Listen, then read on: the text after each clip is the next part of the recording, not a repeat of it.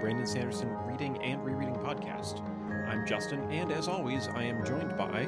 New Year, same Beth. Ramshackle Sam. And I'm Caleb. I, I like the mouthfeel of the phrase Ramshackle Sam. That's a good one. Yeah.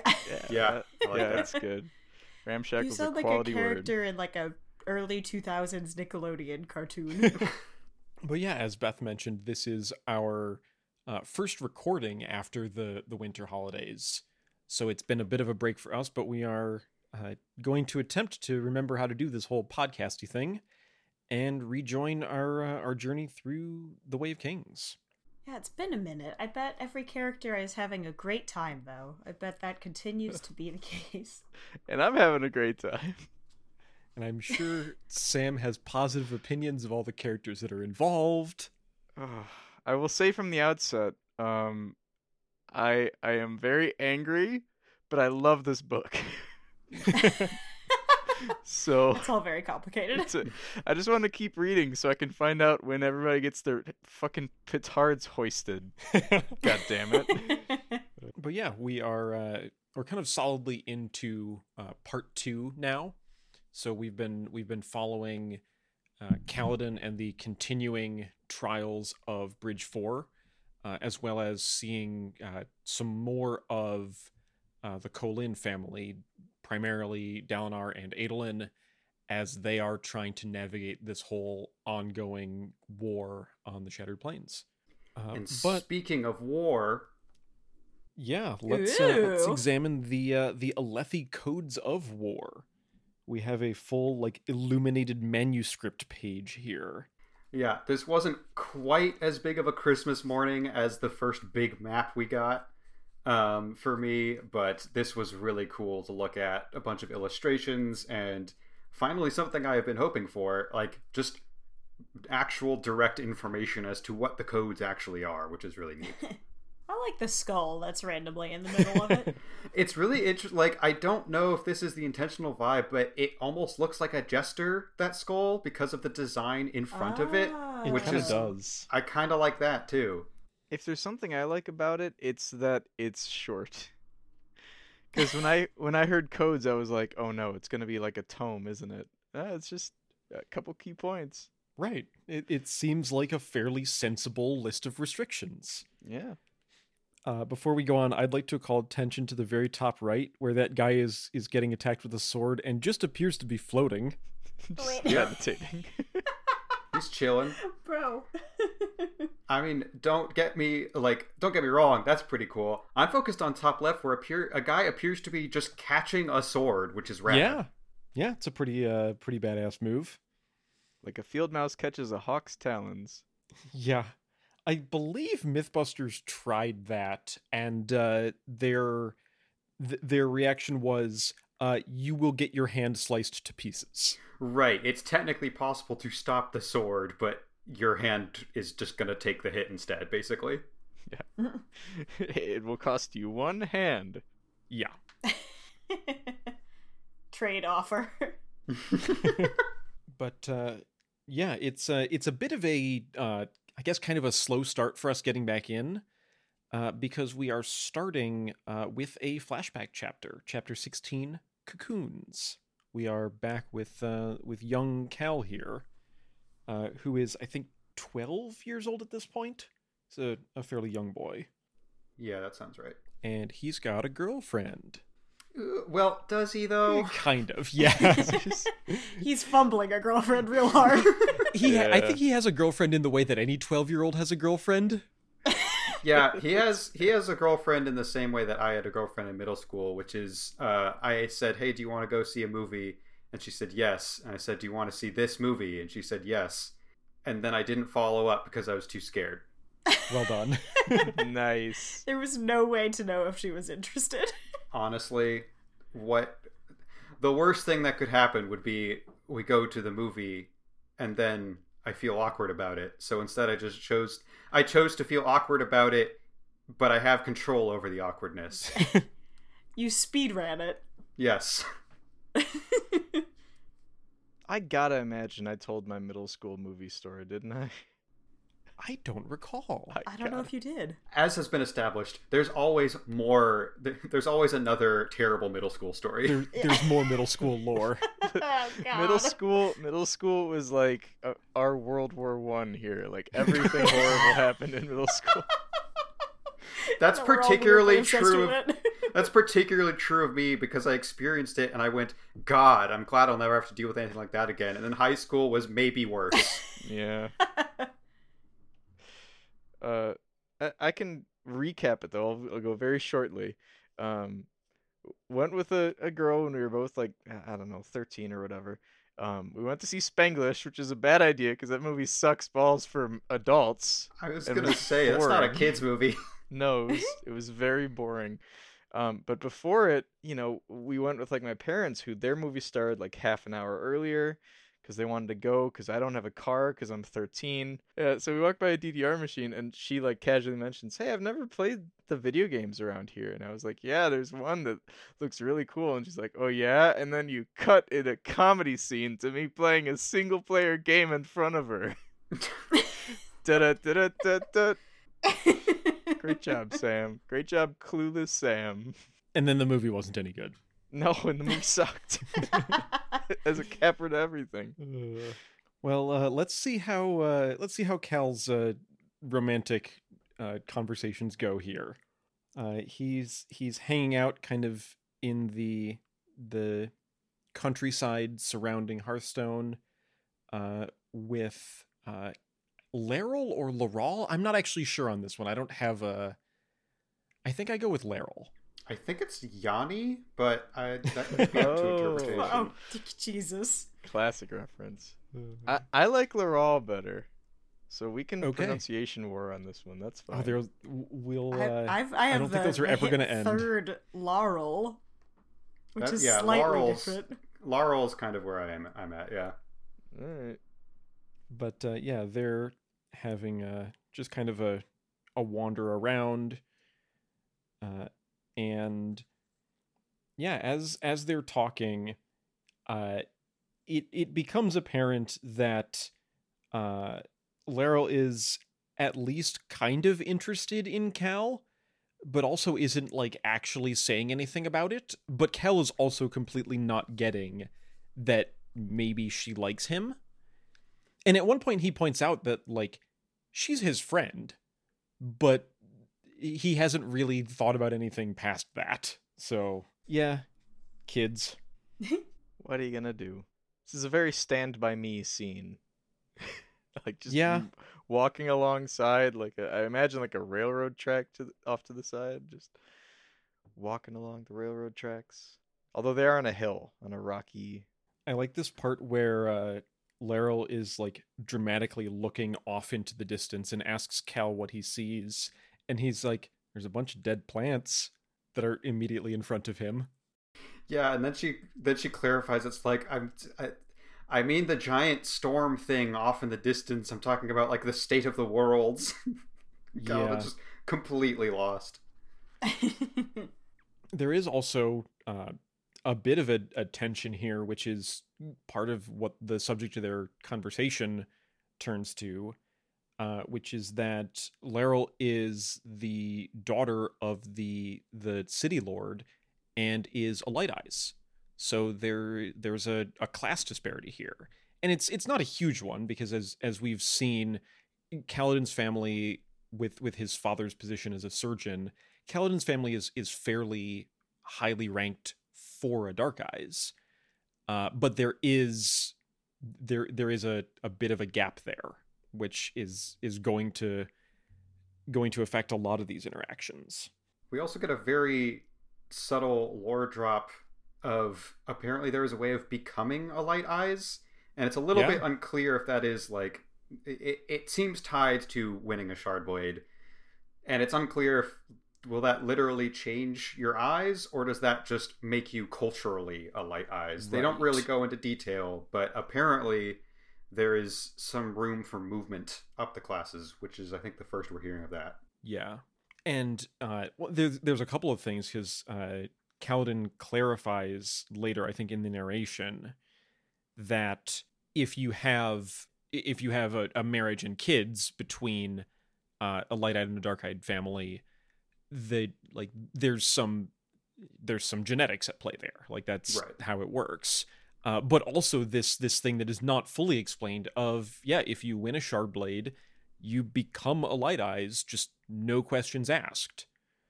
So uh, there's something to aspire to. That said, they are 12.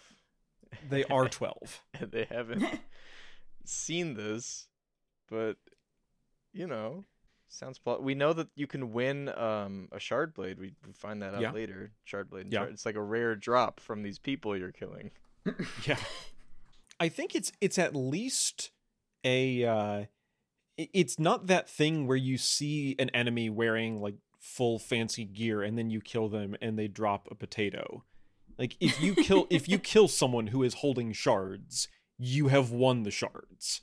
So, but uh we we do have uh another uh another person in this uh this little gathering out here. Uh it's Tien, who is Cal's younger brother uh, and is is just a, a happy guy. He's he's having a good time. I'm on Team Tien, hundred percent. That's Yeah. good. I think we'll get to see a lot, lot more of him. I think he's going to be around for a really long time. Yeah. Well, He will be. Yeah, he's uh, he's here. He found a really neat looking rock, and he wants to show it to Cal, and uh, and he makes Cal feel better, even just by showing him this rock. And uh, Laral even points it out. Of Cal was was in a kind of a bad mood earlier, uh, and then Tien shows up, and he's having a better time, which is is great to see. It's also a really good callback, um, and also really helps explain why it was enough to get him out of his thoughts when Syl showed up with the leaf. Of here's an innocent thing coming up and saying, "Hey, I found this weird, pretty much useless object, but I hope you like it." And like we see from this flashback that that's an established thing that does actually cheer Kaladin up, and it's Mhm. probably like he probably was directly reminded of Tien when Syl did that, which just gives a lot more um, emotional heft to that that scene with Syl. I think. certainly makes it make a lot more sense. Yeah, I mean, not that it wasn't sensible before, but now it does. Yeah, like you said, it has a lot more emotional impact because it has that tie to something that happened to him, as opposed to just, "Hey, please don't kill yourself. Here's a leaf. I'm sorry." here's a poisonous leaf. But uh, they are off on a grand adventure to hunt some lurgs, It's which lurg is a, time. A very fantasy book statement. And then, like a couple paragraphs later, it's like it's like a little pill bug. Uh, yeah. Wake it up with water, and then it looks around for food, and then it goes back to its cocoon. You know what? That's how I want to live my life. Good for it. I Yeah. was just thinking that would be nice. Yeah. Just have a, someone wake you up every day with a bucket of water. well, that's fair. It would certainly get me up. Yeah. But uh, yeah, during this this whole kind of meander out in the in the the countryside, uh, Cal has been doing some thinking, and uh, Laral has been kind of poking at this question of what's he gonna do, uh, because his dad is is quite clear that when he's 16 he's going to go to Kharbranth he's going to train to be a surgeon and that's uh, that's a good life but Cal is is 12 and maybe wants to figure some of this out for himself and is is trying to kind of reconcile those two I I truly love how oblivious he is because as Laurel is poking at this question, she's like, "But if you if you go to war and you become a light eyes and uh, like you get a shard blade, you become a light eyes." And remember what we are thinking about how it's hard for light eyed and dark eyed people to get together. So if you go get a light eye, be, become a light eyes, and he's just like, it would be kind of fun to travel. and she just gives up Yeah.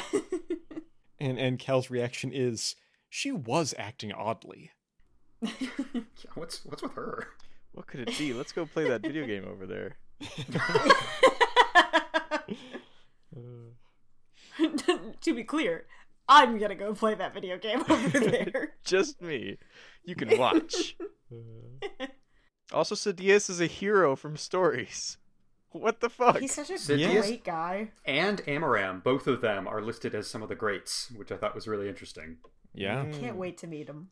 Yeah, they'll uh they'll they'll have such uh such wondrous opportunities for Cal. Uh huh. Well, let's uh let's see what uh, the rest of the town of, of Hearthstone is up to. It's uh it's manual labor for farming that Cal is not participating in because it's uh it's worming season, which sounds extremely unpleasant. Uh, there's a group of boys there who are a little older than Cal who are uh, out working in the fields because you have to pay very close attention so that the the crops don't get uh, don't get attacked by pests. And Cal doesn't have to participate in this, uh, which becomes a uh, a bit of a, a point of contention. Sam, looking at your notes, it seems like uh, this amount of detail may be more than was strictly necessary. Yeah. Yeah, so I have uh, off in the distance, italicized here, farmers tending their crops, keeping them dang old worms away. W O I M S. And then, you know, the worms, they worm their way into the polyps and worm their worminess into a slug if you don't catch them in time. So you lure them out with sugar, you yank them out, and then you plug the hole with crem, which we learned what that is. It's like dirt. I, and I wrote all that down for no reason because I was just on a roll. I think we do get some important insight from here, which is that the worms are not their money in this world, which I think No. is, is really worth noting. They are not desired even. But yeah, we do finally learn what crem is, and I just I got I I'm almost impressed with in terms of I guess Emperor's Soul didn't really have it, but in terms of worlds, we are three for three on Brandon going. You know what this fantasy world needs? Some sort of omnipresent muck that just makes everything dirty. Yeah. we have ash, we have the weird fungus moss in Elantris, and now we have crem. now we have crem. this this treat on a stick routine is how Justin and I's other brother would get my hamster out of the walls whenever she escaped from her cage. And you have described this as if it was a routine event, which it was. Which it was, because she would escape from her cage and she would be like, into the walls I go. And so Tim would take a coat hanger and put a piece of apple on the end of it, and then she would try to eat the apple, and then he would just pull her out via coat hanger, just hanging off of the apple, like, ha! Food. He did this like four times. I should have been better about that cage. So yeah, we uh, we meet up with this other group, and the very first thing that happens is that Cal sticks his foot firmly in his mouth uh, as he he walks up to these these other boys and says, "Why aren't you working?" Yeah. And he means it as a, an honest question. He's wondering what is happening in the village at this time. Uh, and and the answer is that some of the crops don't seem to be growing as well, and so there's a, a discussion on do we replant, do we try to keep them uh, them growing, see what happens. Uh, but what the the boys here have uh, undoubtedly noticed year after year, and Cal has just pointed out to them again that uh, Cal doesn't have to do this work because he has been training as a surgeon. And that is a bit of a sore point for these boys who are out in the fields every day. And we follow that up with uh, uh, a, a discussion that it does give us some some more world building about this this whole thing about winning a shard blade. And then it uh, it goes into uh, another kind of misstep for for Cal uh, because Jost is uh, is telling a story about how his dad uh, he he should have won a shard blade. That's how it happened. But uh, but someone else took the blade, uh, said that he was the one who had won it, uh, and then he was the one who who got to become a Light Eyes. And uh, this, I don't actually know if this story did happen or not, but uh, Laral certainly doesn't think so. She thinks it's it's completely ridiculous, uh, and uh, gets Cal to explain why this is completely ridiculous, uh, which again does not win him any favors, as uh, as Jost says, uh, "Are you, uh, you you saying that my father's a liar?" which uh, this has this has not ended up in a, a good circumstance here. I don't think this is what's supposed to be happening, but you could absolutely read this scene as Laurel's actively trying to get Kaladin beaten up. or just to see him fight. You know, like That's I- true. y- y- you go be a badass, Kaladin, and he is for a second, and then he's not anymore. He is for one second out of thirty. Because yeah, Jost is uh, is not happy about this, and and Cal tries to kind of walk it back, but he says no. We're gonna we're gonna have a fight. We got some some quarterstaffs here. We're gonna just go at it for a bit. And Jost has practiced with the quarterstaff, and Cal has not, and it uh, it goes rapidly against Cal here. He gets uh, gets sent to the ground pretty much right away and uh, is Jost is trying to make that the end of it. Uh, Cal does kind of fire back a bit and gets a uh, gets a good shot in. It kind of a cheap shot, but he he gets a shot in, Mm. and uh, then gets beaten up for it. And they give him credit. You know, you did well. All right, I can f- I can absolutely fault Jost for like uh, overreacting to Cal saying his dad might have misremembered something, but at least he like doesn't beat the absolute snot out of him. He just Yeah. wins and then moves on. Yeah. But this is a uh, this is a bit of a, a significant moment for Cal here because uh, I mean in the middle of this it's it's kind of the first time that he has like intentionally attacked another person like this and it uh it felt good for for some reason and he he wants to learn this. He wants to learn how to fight learn to become a warrior. Maybe you know maybe not so much on the the surgeon thing but uh that's uh there's not really a good way to do that. He he asks jost to teach him and jost says no your your dad would not be happy with me for that. So no not gonna happen. And Laurel just walks away. yeah Bye. Bye. well, that was fun to watch i'll talk to you later I gotta go back to my dad who's alive.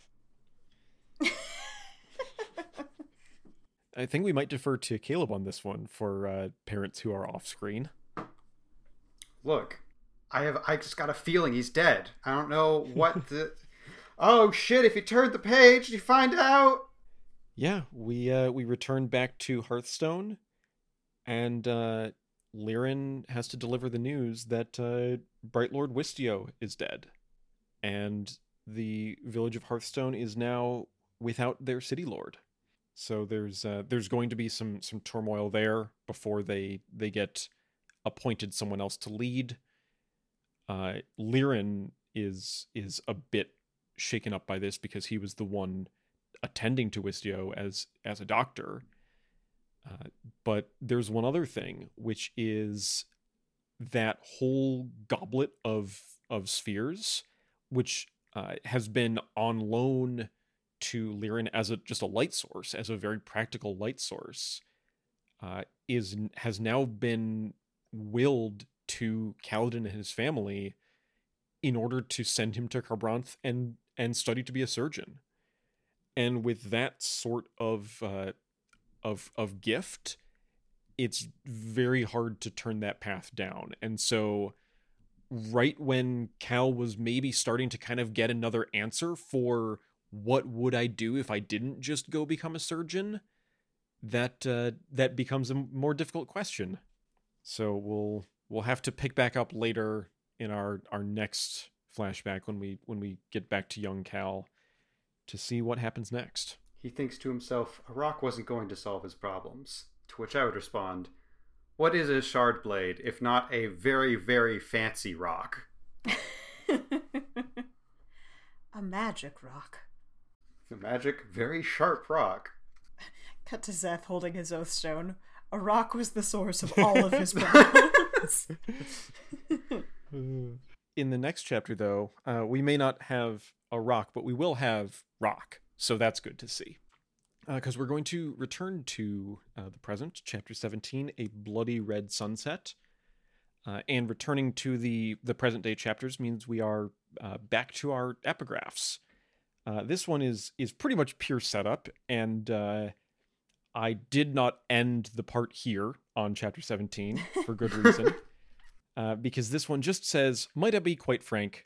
Before you asked why I was so concerned, it is for the following reason. He's old.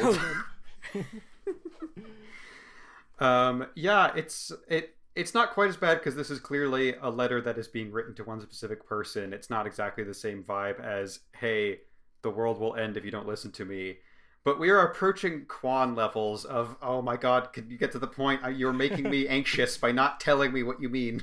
It's also like some of it is just a an artifact of the way that it's uh, that it's spaced out one per chapter.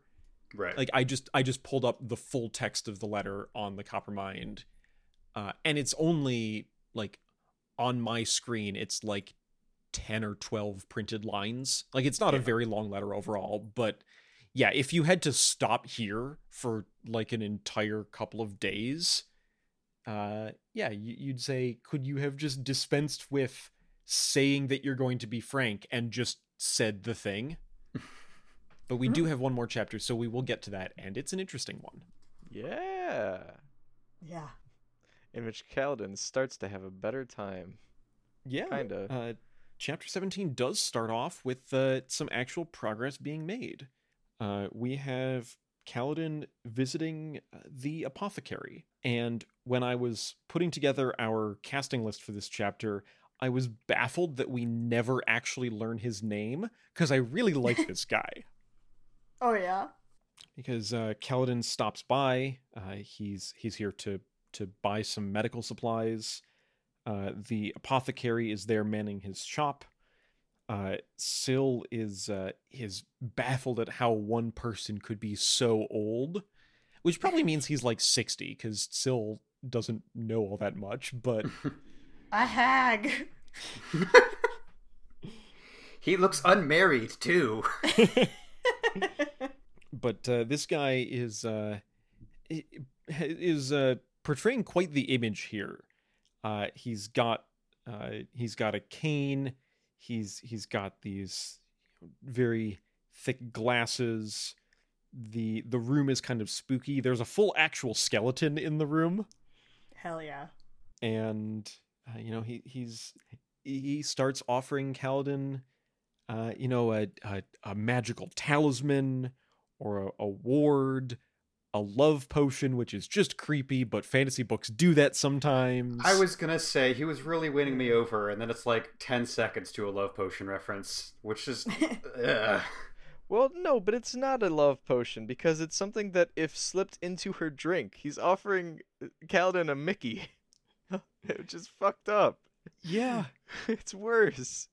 And then Syl goes, "Oh, you should give that to Gaz. Then he'd like you."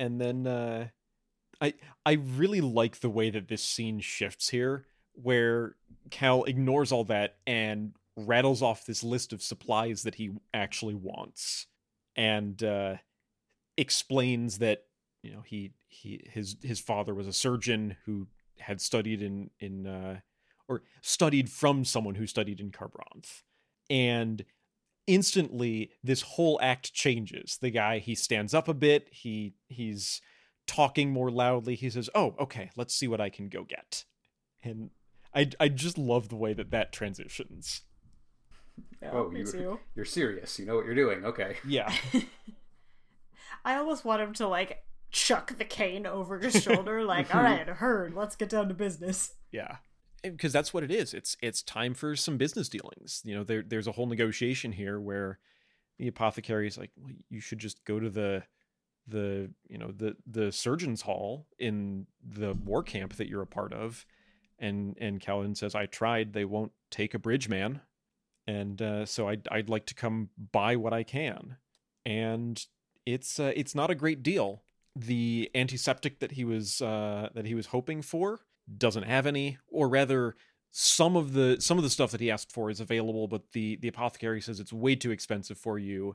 Here's this. It's not as good it's not as effective. It smells awful but it's cheap and you're a bridgeman so that's what you need. Uh, there's uh, there's a bit of of bandage. Uh, you know it's it's it's not that much. So uh, yeah, it's it's it's going to be a tough deal here. Uh, we saw Kaladin get paid last time. He made uh, four diamond marks, and he ends up spending three of them on a a small box of bandages and some crummy antiseptic. Nice. And a needle and gut. He does get that. He he does get the needle and gut, yeah. There's no there's no oh well it's a second hand needle and Yeah. I found this in the dirt. At least we have that.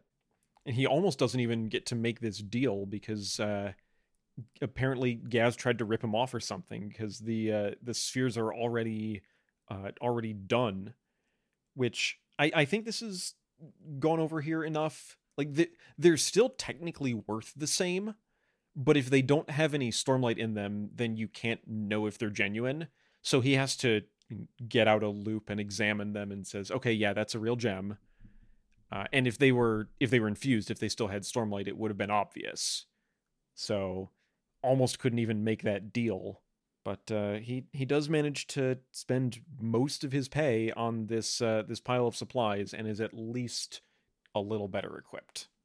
I think I do get it, but it is the phrasing here is interesting of the apothecary saying, "Oh, you're trying to pass dun spheres off on me," and then goes, "Oh no, they're real." And then it's clarified, dun spheres are also real. It's just harder to tell.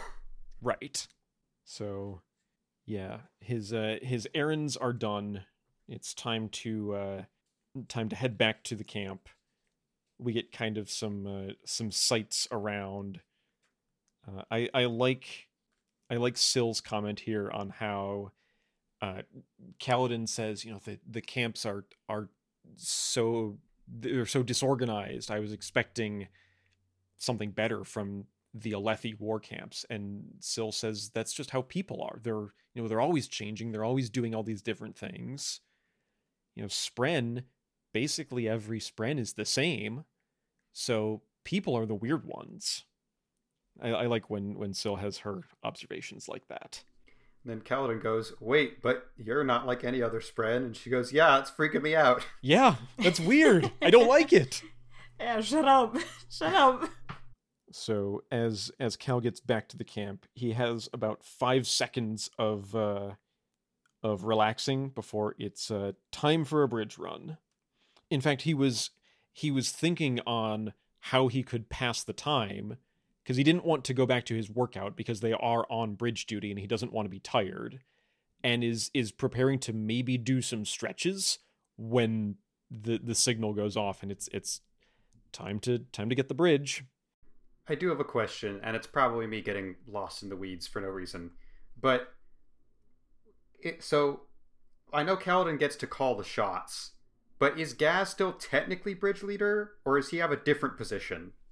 Gaz is in charge of uh I don't know if it's all of the bridge crews, but a number of bridge crews. G- Okay. Gaz is actually in the army. Gotcha. But he accompanies the bridges and calls out directions for them still. Yes. Okay, but that make that does make more sense. Okay. Yeah.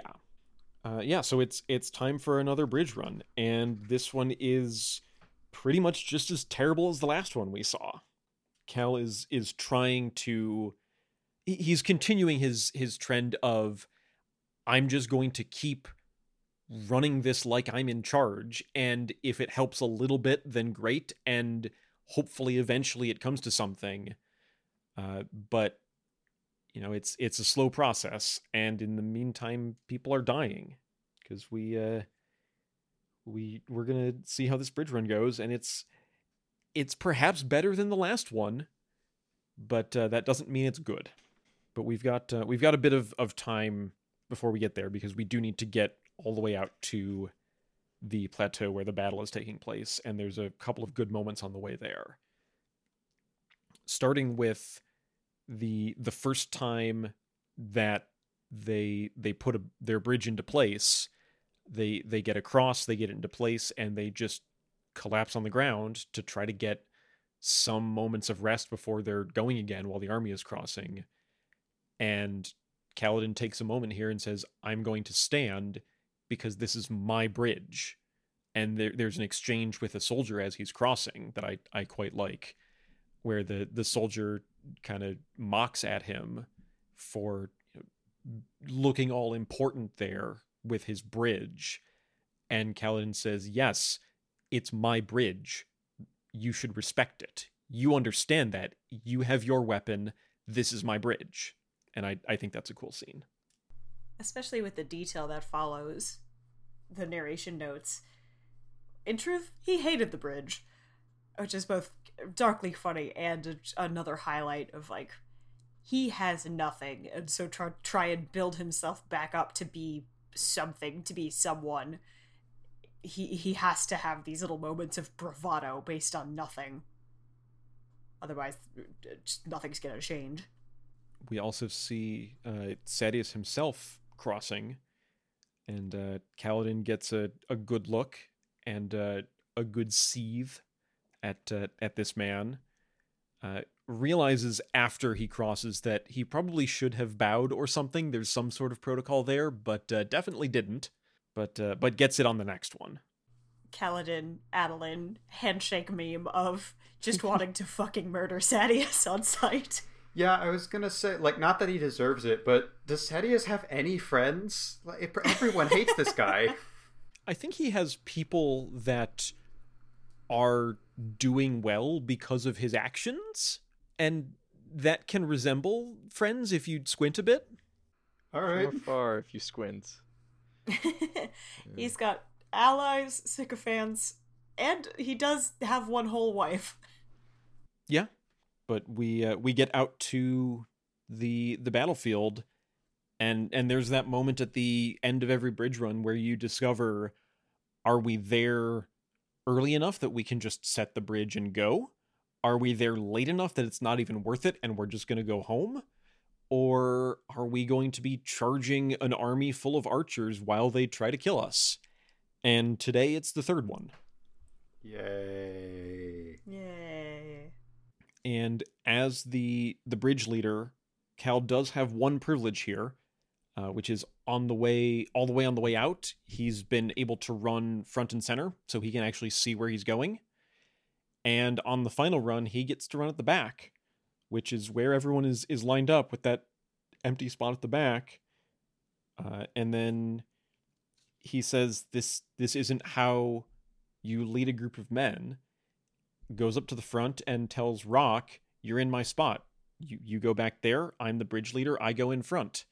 And uh, Rock thinks that uh, he is uh, he is airsick and wishes to die, but i- is not gonna stop him. Says, "Okay, I'll get in the back if you insist." and it's time for uh, time for the run. and, and just uh I, am i correct in this that Kaladin said no one's gonna die He when he he did Yeah, declare that nobody was going to Yeah. die. Okay. I, I said last time he set a very, very high bar, and that bar does Wait, not get hold on. cleared today. let's find out if it's cleared though let's have ju- like justin does this bar get cleared? Spoilers. Uh, no, like four or five bridgemen die. shit We'll get him next time, lads. we'll get him yeah I, never mind what i said last time but eh, a, a lot of us lived St- like they're still on the battlefield during surgery, and Kaladin's like, "Starting now, no one's gonna die." And then Gadol dies, and he goes, "Okay, starting now, no one's gonna die." I mean, the sad thing is that statistically, this was probably an amazing bridge run in Oh, terms yeah. of casualty rate. Yeah, my Yeah. summary for this chapter is Kaladin's bridge running plan actually goes fairly well. Yeah. Yeah, they they make the the full charge. Uh, a couple of the the front runners uh, do just die from the the arrow barrages. You know, right away they they lose Merc, uh, they lose Adis and Coral. Uh, Leyten gets gets pretty severely wounded, though we do see he uh, he does make it out of this day at least. But uh, they manage to they manage to set the bridge. The the army charges across, and the the bridgemen are at least safe from from being shot at for the moment. this is a moment I I kind of just realized this. This is something that I want to see in a a film adaptation. It seems like the way that this this is timed it it seems like the the cavalry charge basically starts with the timing assumption that the bridgemen are going to set the bridge and i'm sure it's not quite that close but it feels like it's like moments in between them clearing the bridge and the the horses arriving which would look incredible Yeah, I agree with that. Uh, Sam, would you agree? Like, if we were to write a Screen Rant article, would you list Kaladin is on the bridge crew as a scene that needs to be included in an adaptation? Must be. Uh, so so to give context to the to the listener, uh, I I read a Screen Rant article today, um, that was like ten scenes that absolutely must be in any film adaptation, of uh of um what the Mistborn series, Mistborn. right? And if you listen to this podcast out of order, we're about to spoil Mistborn. Uh, We're about to. oh shit, you're right. Um, so yeah, we're about to spoil Miss Mistborn. Sorry. Uh, but one of those ten scenes is Vin kills the Lord Ruler, which is like the point of the book. I, I should hope it's in the adaptation, yes. Like, shit, we forgot. and, then, just at the end of the movie, the Lord Ruler is just in the background, like, "Hey guys, still alive here." it's like the moment in Home Alone where she's like, Kevin! Like she realizes she left her whole kid behind, but it's just them watching a test screening of the film and they're all nodding, like, yeah, that was really great, everyone. We just. The Lord Ruler! the Lord Ruler!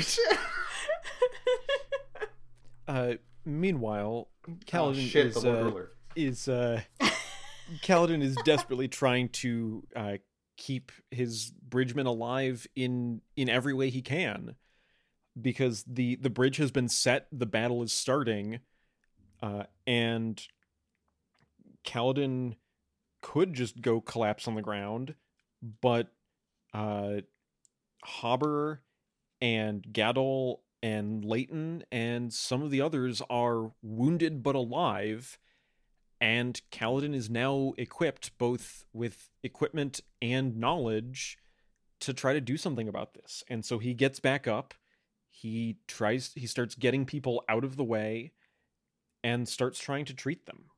Great scene. I, I love this little bit. Yeah it's it's really good. Just like the whole gathering of bodies, but then like the part where they they start to believe too. Uh... Yep. Yeah, it yeah, it's, it's fucking beautiful. it's it's great when Rock shows up to to um, carry da- Dabbid back, but the moment that really gets to me is um, they get back and Kaladin says, "Okay, there might be a few more out there," and Rock and Teft are like, "Okay, shit, yeah, I guess we're in on this now. Let's go, let's go help." Mhm. It, it feels very earned given the past couple of Kaladin chapters. hmm I think the most like subtly stunning thing to me though is these bridgemen did not want to share their names at all. And then Teft knows not just the names of the of like everybody who's missing, but like specifically the names of the people who are not there. And is able to like identify Oh, those man. people. Yeah, that's that's a great point.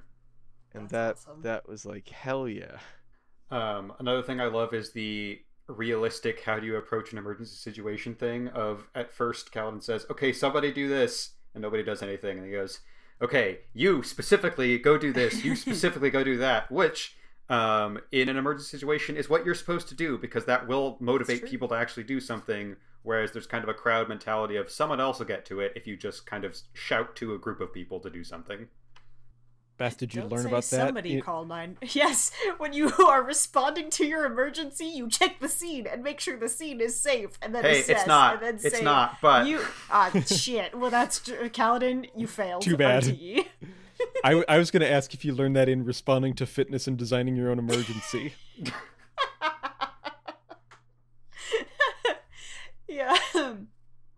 The high school that Justin and I went to, our like variety show, whenever we had like changeovers or needed to like set up and tear down bands, we had a group of like sketch comics who would fill in between the acts. And uh, a staple of that sketch comedy was mocking the gym teachers. Sam, I think this was our senior year. Yeah, our senior year people were were pretty funny. I remember that. Including uh, not knowing if the class what the classes were called and calling them designing your own emergencies and responding to fitness Yep. but uh, yeah, this is it. You know, he he's he's doing what he can. He's going to try to save the uh, the ones who are wounded. And again, we have another another failure. It's not it's not going to be enough because Gadol doesn't make it. And in the middle of all this, we see on page one of those weird things that people say before they die. Oh, I didn't know if that was going to be saved for theory sections or if you were just going to confirm it. But yeah, Gadol sure just, just starts Yeah. screaming about weird stuff. Yeah. But uh but we're in the middle of a battlefield and so we don't even really have time to to think about that. Uh because Leyten is still alive for now and might actually be savable. And as the the battle finally clears, uh Cal has managed that. He he seems to have uh saved Leyten, at least is keeping him alive for now. Uh, Dabbid is here, has a, a an arm injury, but is otherwise okay. Uh, Hobber is here, is is in shock of some sort, but is otherwise okay. And yeah, this this is probably the most successful bridge run in a very long time, at least of ones where they actually had to charge. And as we uh, we wrap up the chapter, there's uh, one or two more problems to solve uh, because the the bridgemen are okay in that they are still alive, but Leyten can't walk. Uh, Hobber might not be able to. It's hard to tell. And as Gaz says, the standing order is if you can't walk and you can't carry, you get left behind.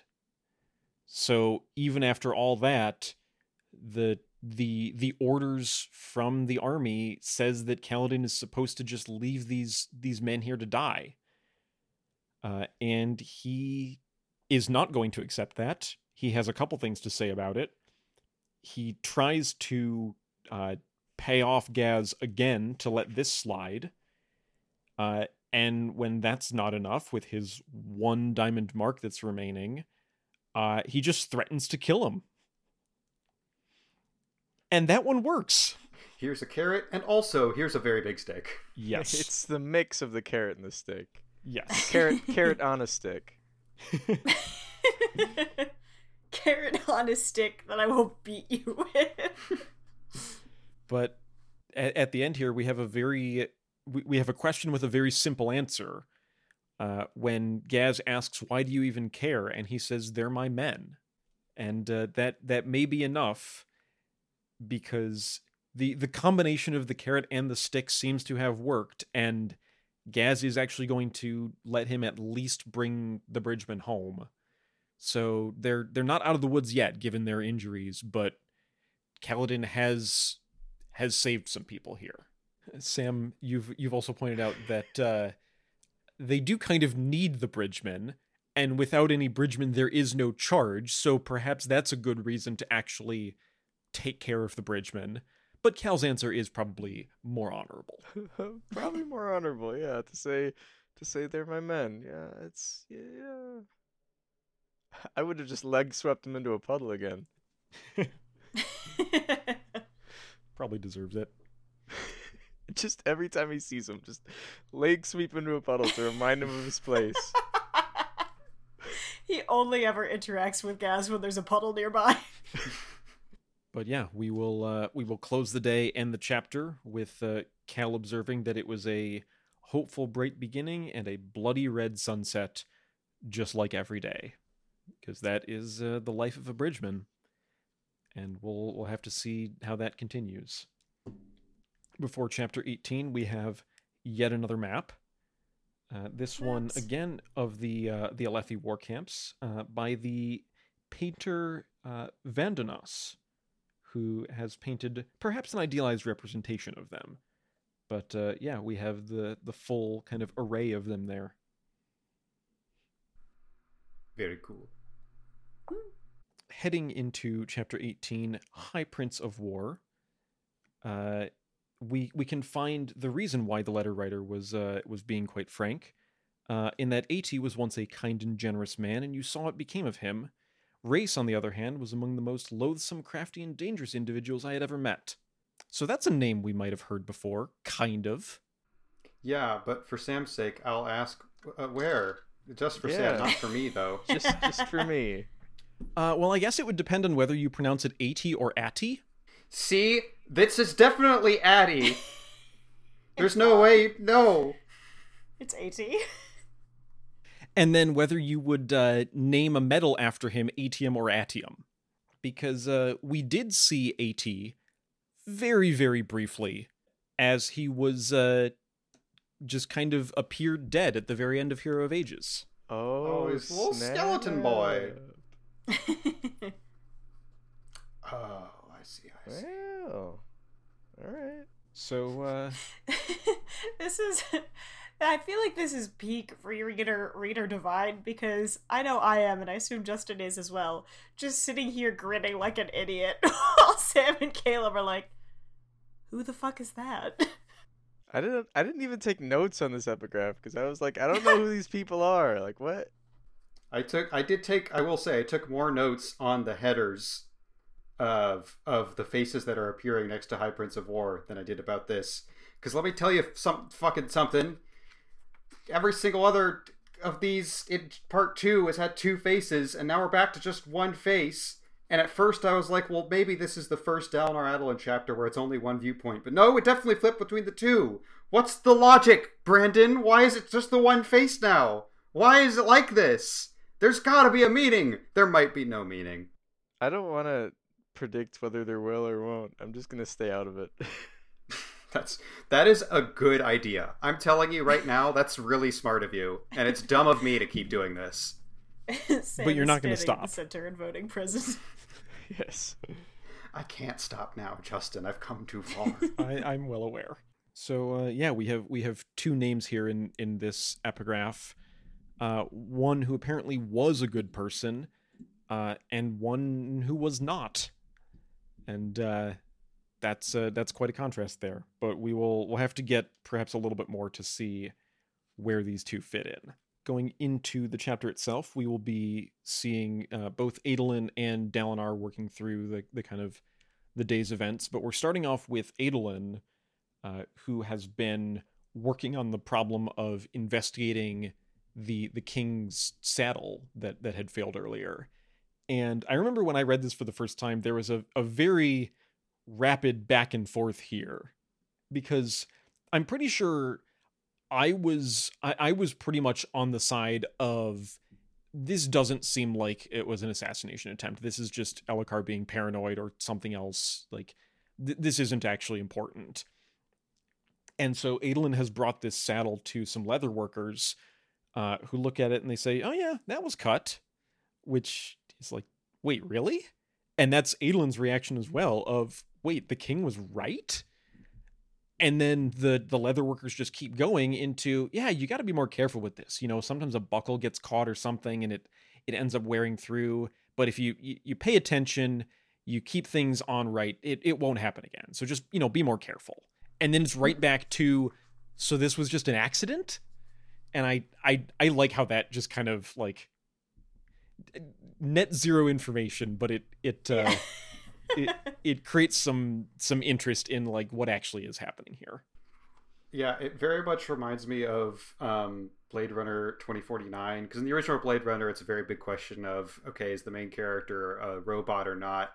And then in 2049, they keep hinting that they're going to definitively answer that, and then it, like towards the end of the movie, there's like one character who knows pretty much everything, and then goes, "It doesn't really matter. It's, I'm not going to tell you." and I, I love the idea of like, oh, I am now asking more questions than I did before but I haven't gotten any answers to any of the questions. If I were in Adolin's shoes and like, oh yeah, this is you got to be more careful, guys. Do you not understand the subtext of what I'm asking you? I'm asking you if it was intentionally cut. How is that like not present in your thoughts of this? I was also about to like defend them and be like, well, they probably don't understand the weight of the situation, but Adolin does name drop Elhokar right in front of them, so like they should know that this was this is an important discussion.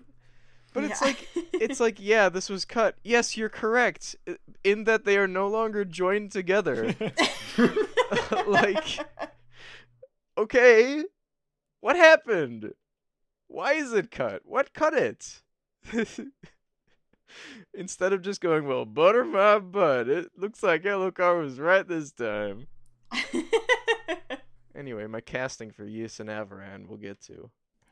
Uh, meanwhile, during this this whole uh, kind of exploration, uh, Adolin is supposedly on a date, which is just great.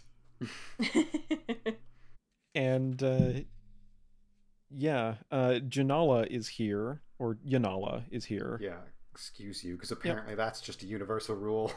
Yeah, uh, yeah. Yanala is here and would like to do some more walking on this walk, which uh, Adolin is like one quarter paying attention to. Uh, says there will be some some prancing, some sauntering. I, I like how Yis just gets in on this. He's like maybe some promenading. yeah. I think that's another word for walking. Listen, he definitely should be paying more attention to her on this date. But if someone was like, Do you want to go out sometime and investigate the assassination of the king? I'd be like, What the fuck? Yes. Count me in. I just think it's important to note that it's cool to be stupid. Promenading's a type of drink. Hedlin has zero brain cells, and I love him so much. Yeah, I think y- Yis here with uh I'm fairly certain it's another word for walking is followed by a parenthetical you fucking idiot. You just can't say that to the son of the high prince. So, yeah, this uh, this investigation ends uh, fairly inconclusively uh, with the the leatherworking the, the leather workers saying, "Yeah, it was definitely cut, but it was probably just because of a pinched buckle or something, and that happens sometimes accidentally. So no uh no real progress there. So Adolin has uh, a little bit more to uh, to do during this walk, which is definitely also a date. Uh, but he he's got a uh, a second here because presumably this is a, a link to our last chapter chronologically uh, the horns go off to to signal a plateau run. Uh, but given its location and Dalinar's recent behavior, he will not be participating. And so Adolin has a, a moment of hope that there's going to be some of some of the the old Dalinar, but uh, but not today. Not today. Um, yeah. Somehow in two horn blasts they communicate that there's a chrysalis and it's at plateau 147. Which seems like a lot of information to communicate in two horn blasts. You know, I don't play the trumpet. Maybe there's a technique. I kind of assumed it was like sets of blasts, like um, the a melody implies uh like which platform it is, but the uh that counts as one blast of the horn when Adolin is counting. I don't know. I like this world where you have to audition as like a jazz trumpeter though to be these watchmen. It's like, and you are loyal to our high prince? Yes. And you want to support the cause of the war? Yes. Great. Give me 16 bars. Yeah, it is a an unconventional system, perhaps, but we will uh, we'll see what uh, what Dalinar is doing, which is not going on this uh, this plateau run. Uh, what he is doing is uh, looking very dramatically. He's at uh, at Elhokar's palace. Uh, he's he's looking at the the the plains in front of him.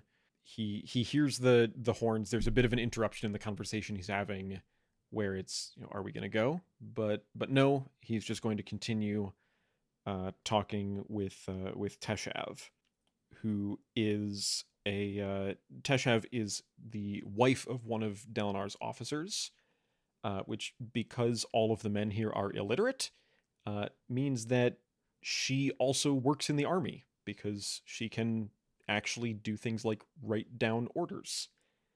Uh, and because Dalinar is currently unmarried, that that's kind of part of the usual the, the usual team of an Alethi officer and his wife. But Dalinar is working with other people in the army because he cannot do that right now. Yeah, he doesn't have a wife. Don't ask about the wife. I can't tell you anything about the wife. No. Not won't, can't. Yeah. But he uh he does wish that uh that Jasnah was here on the Shattered Plains uh, and that he could work with her. And I think she'd be very effective at it and also probably bored given all of the other things that she's doing. That seems accurate.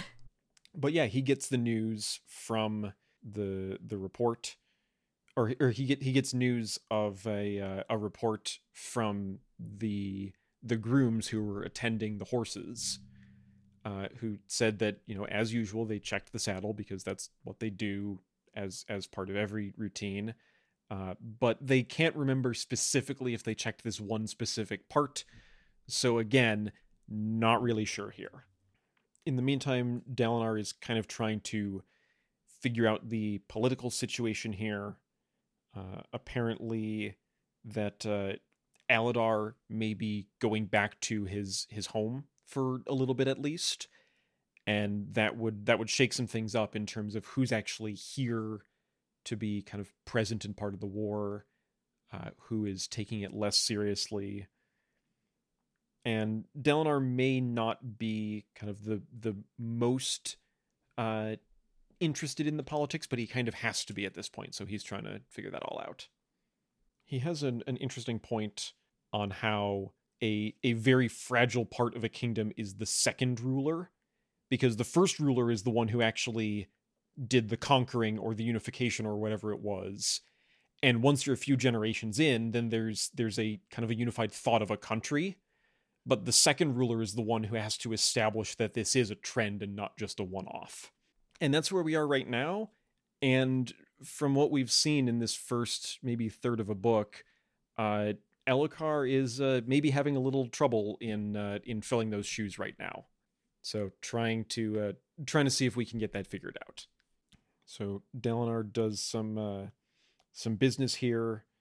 He's he's trying to uh, to keep the uh, the high princes kind of all unified on Elhokar's side. Uh, he's also doing some more patrolling to kind of make this a more established land that isn't just this tiny outpost that's surrounded by by wilderness. And uh, we'll we'll see if that uh, if that can figure out.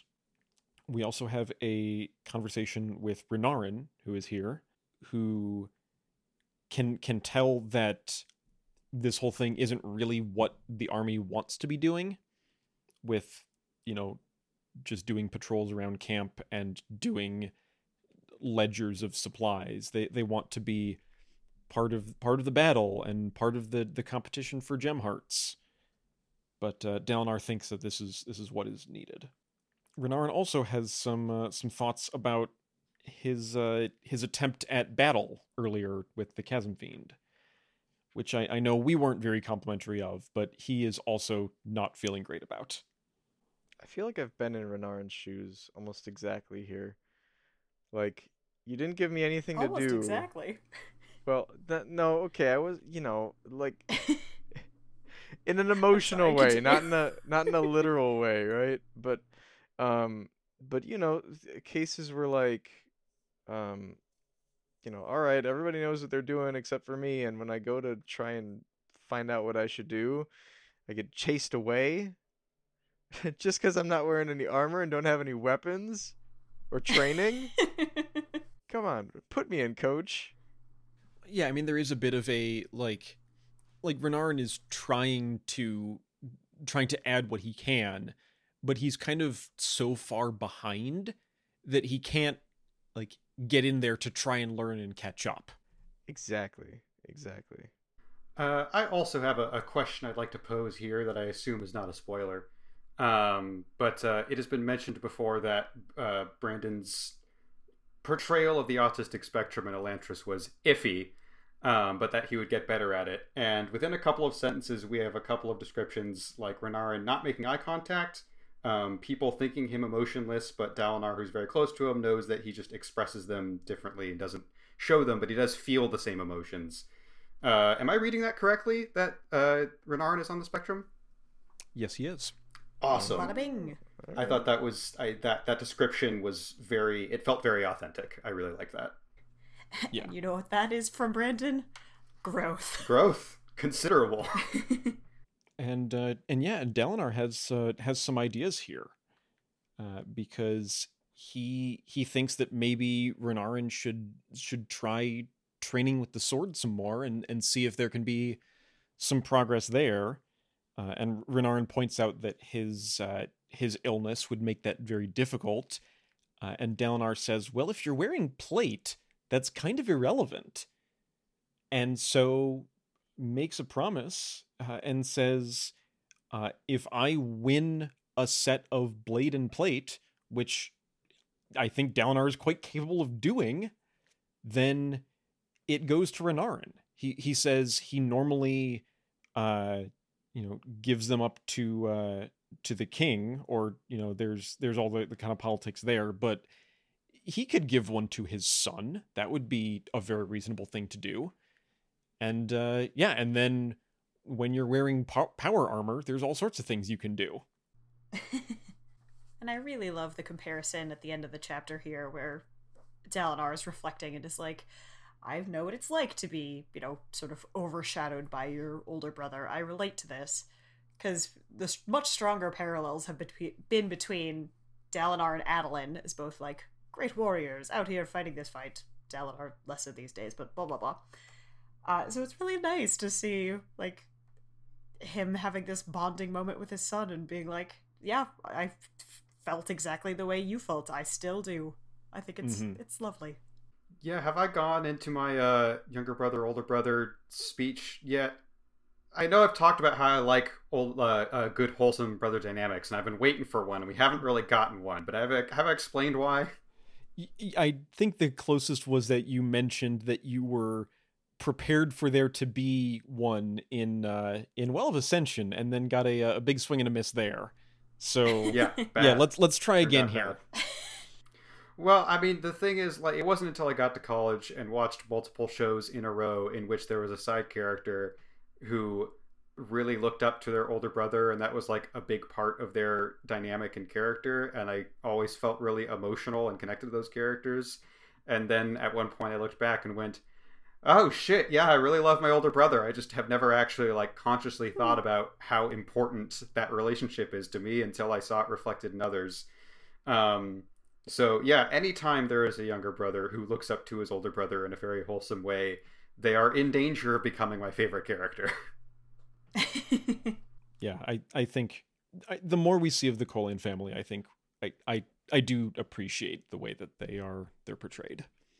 We'll go back to the uh, the older brother now because Adolin is continuing on his errand slash date, and he is uh, stopping by uh, the temple.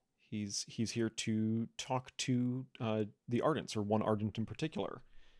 yeah, he's, he's talking to a guy who is uh, bald and has a scar on top of his head. So I guess he's talking to Captain Demoux. Isn't that a really cool connection? Ah. it's me from Other Book. it's me, boy. we have uh, uh, Janala is still disappointed with uh, the the temple as their second stop and would like to go somewhere a little romantic. Uh, Adolin with the incredible smooth line, "Religion's romantic, eternal love, and all that, right?" And then in an, another instance of accidental bisexuality, yes. Kadash goes, I think religion is romantic too. And Adolin says, Well, you're a priest, and the scar is too ugly for my tastes, implying that those are the only two things that are making Adolin disagree. Yeah, I I do like the way that Kadash just like puts himself in this conversation. He's like, "I think religion's romantic." Is this just gonna be a recurring bit? Is Adolin is trying to have a conversation and the third character in the scene just keeps butting in? Promenading? Yeah, in which Sam doesn't like nobles. Uh, Janala continues to whine. Uh, she wanted to walk somewhere romantic, and I wrote in my notes jokingly, "You better buy me a diamond ring to cheer me up." And then the next line that I read, I'll have to buy her something quite expensive to make up for this, I suspect. To make up for going on a disappointing walk, I have to buy her a fancy gift. Oh. Yeah. Maybe this is why Adolin like I, I think some of this is his fault on why his his dates don't go so well and why he's involved with another woman every time we look. But maybe also they just suck. Yeah. There's there's a lot of sucking going around here. It's not good. But uh, yeah, with with Janala storming off, Adolin was here to to have an important conversation, as it turns out, uh, and it's a, a bit of a difficult one. He he wanted to speak with Kadash in particular, uh, who is is one of the more senior ardents here, and Adolin comes right out with the the question. Kadash says it's very blunt, but he, there's not really a better way to ask it. Of is my father going mad, or is he seeing visions sent by the Almighty? Because those seem to be the two possibilities right now. But before he gets there, Kadash has to check in about his calling. Yeah, Adolin really needs to be working on that thing that he's dedicated his life to. Uh huh. Yep. Dueling. Dueling. Dalinar, I'm gonna devote my life to leadership. A- Adolin, I'm gonna devote my life to to this thing that if you lose once, you're dead. all, all right. Colin can just I be guess hobbies you can only too. commit to it. Yeah. Leadership is a little sociopathic, but that's fine. Once you commit to it, it will be for the rest of your life. Dueling here is at best a hobby and at worst illegal, including, as we'll soon learn, during times of war, which this ha- is and has been for over six years. so, like, wh- uh, he picked a different. Uh, uh, Kadash picked a different calling. You can pick a different calling. Maybe you sh- young yeah, man. maybe you should. it's really okay. But yeah, Adolin's interesting choice of life decisions aside, uh, I think this is a really interesting scene because this is a difficult conversation to have. Uh, you know, we we mentioned, I think at the very beginning when we first heard about uh, Dalinar potentially seeing things, that there's kind of this this question of could this just be like dementia or something like that? Is is this just is Dalinar getting old and is his his mind is is going? And Adolin needs to figure out what that means about his dad. And then there's the the other level of the other possibility if it's not you know it, it um, if it's not just in his mind then it's perhaps a vision from God, which, as we learn from Kadash, is potentially not a good thing, because in the the history of the uh, the church here, uh, people claiming to have seen visions from the Almighty were not not really acting in their best interests, shall we say, and uh, things went very wrong in that regard and and so it is it is regarded as kind of an evil thing to attempt to see the future. So now Dalinar is perhaps somewhere between losing his mind and seeing things that aren't there, or engaging even unwillingly in some sort of of evil practice. So it's uh it's not a not a good situation here and then there's the uh the added layer because we need one more complicated layer of uh it's not strictly true because there is this this division between the the church and the uh the high princes and all that but Dalinar is kind of in charge of Kadash and so for him to come out and say I think your your father is having you know some sort of of PTSD induced hallucination is not a thing that he can really just come out and say. Even with Adolin asking the question as bluntly as he did, the the answer won't be so so clear. But that's what Kadash kind of works around to is if he had to to think about it, that's what he thinks it probably is.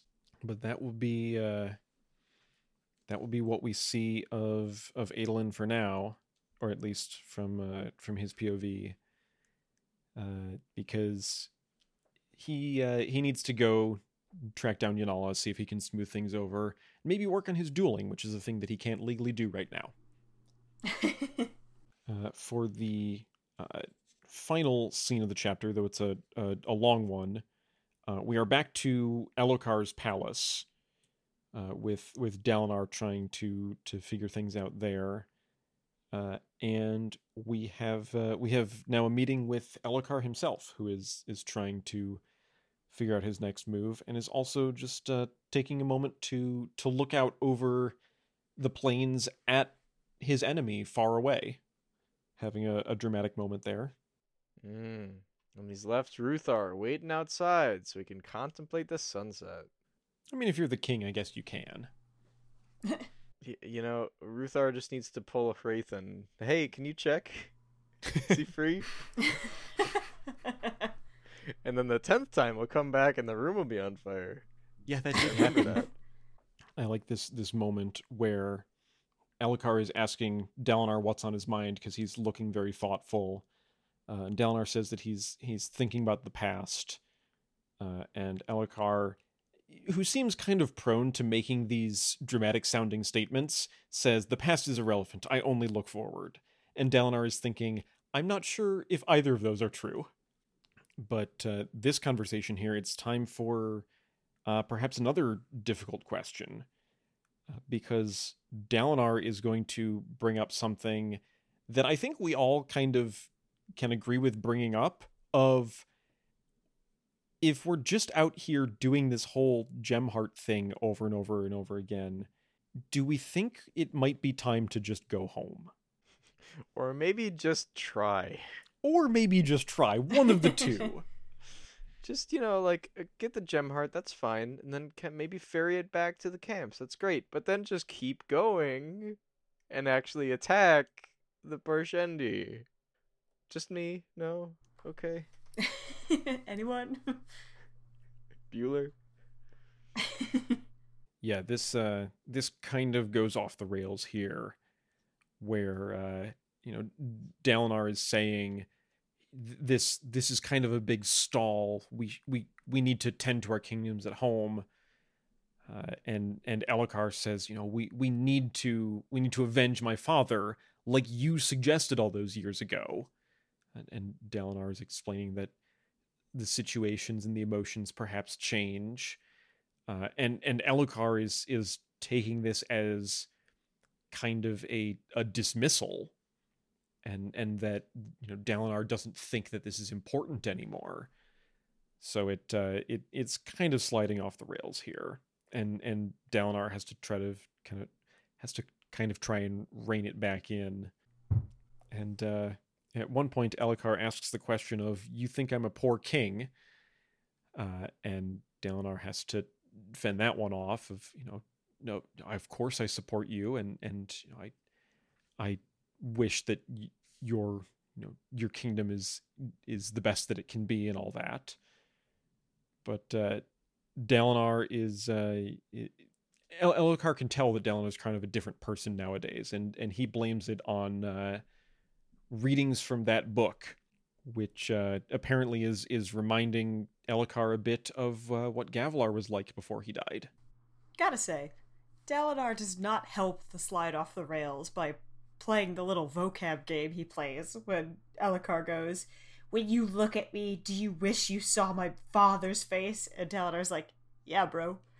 And pauses long enough for Elhokar to get pissed before he's like, Cause it would mean my brother's alive, dummy. like maybe maybe flip the order of those two sentences. Yeah, I I quite like the recovery, but the pause is a little unnecessary. I agree. Beth, are you under arrest? no. Beth, were you a Terrisman this whole damn time? The whole damn time. This whole damn time. You know, I I heard really you hope. say terrorist at first. I also thought that at first. um, I really hope that um, a Mistborn adaptation would uh, have the Lord Ruler be a Terrisman. It would, it would be a shame if they got rid of that. and, and Vin's line when she sees him is, "You were a Terrisman this whole damn time." Now that is essential to the. I mean, adaptation. honestly, they should just hire us for this adaptation at this point. Yeah, we're waiting. We know which scenes we need to have in there. And if you stick around to the end, we'll give you our email, so you can email us your your offer for us to write and cast the Mistborn Yeah. adaptation. They call that a call to engagement. All right, what else do we have in this uh, very fraught conversation between these two? Dalinar wants to be High Prince of War. He does. That's uh, it's the name of the chapter. He uh, he thinks that that he should be uh, named High Prince of War, which would give him some more actual control. Elhokar does not laugh, which Dalinar sees as a good sign, uh, but decides that no, the uh, the other High Princes wouldn't uh, wouldn't go for an element of control like that. But uh, I, I think part of it might be because uh, Elhokar does. Beth, you Uh, gotta stop. I, I just can't stop being a Terrisman this whole damn time. but uh, uh, yeah, Elhokar apparently also has has heard the rumors and sees some things as well that lead to him seeing Dalinar as kind of changing and not not really for the better these days. So yeah, it's a it's a, a tricky relationship here. The the end result of it though uh, is that uh, Elhokar says if you put together some some joint plateau assaults, show the the high princes working together, then that could kind of build us into that that more cooperation, that more centralization. So then then maybe I'll consider naming you High Prince of War. And that's uh that's progress at least. And that is where they they take their leave from the palace for for the evening. The uh the the way home is uh, is going to be just kind of a, a walk and think for a bit.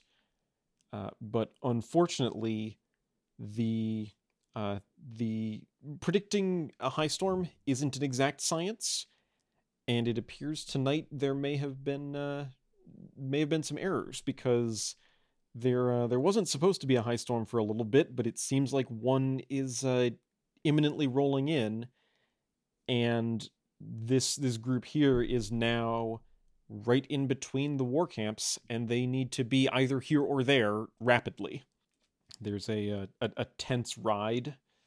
They they uh, have their their horses. They manage to make it they managed to make it to the Kholin war camp which is what they needed. Uh, but the the storm is basically upon them and the only thing to do is to duck into the the nearest barracks because that is a, a stable secure building. And the storm arrives and what we have for Dalinar is that means that uh, there may be a vision and this is not where he wants this to happen but it is where it is happening and it is where we wrap up our section Word count wise, totally makes sense.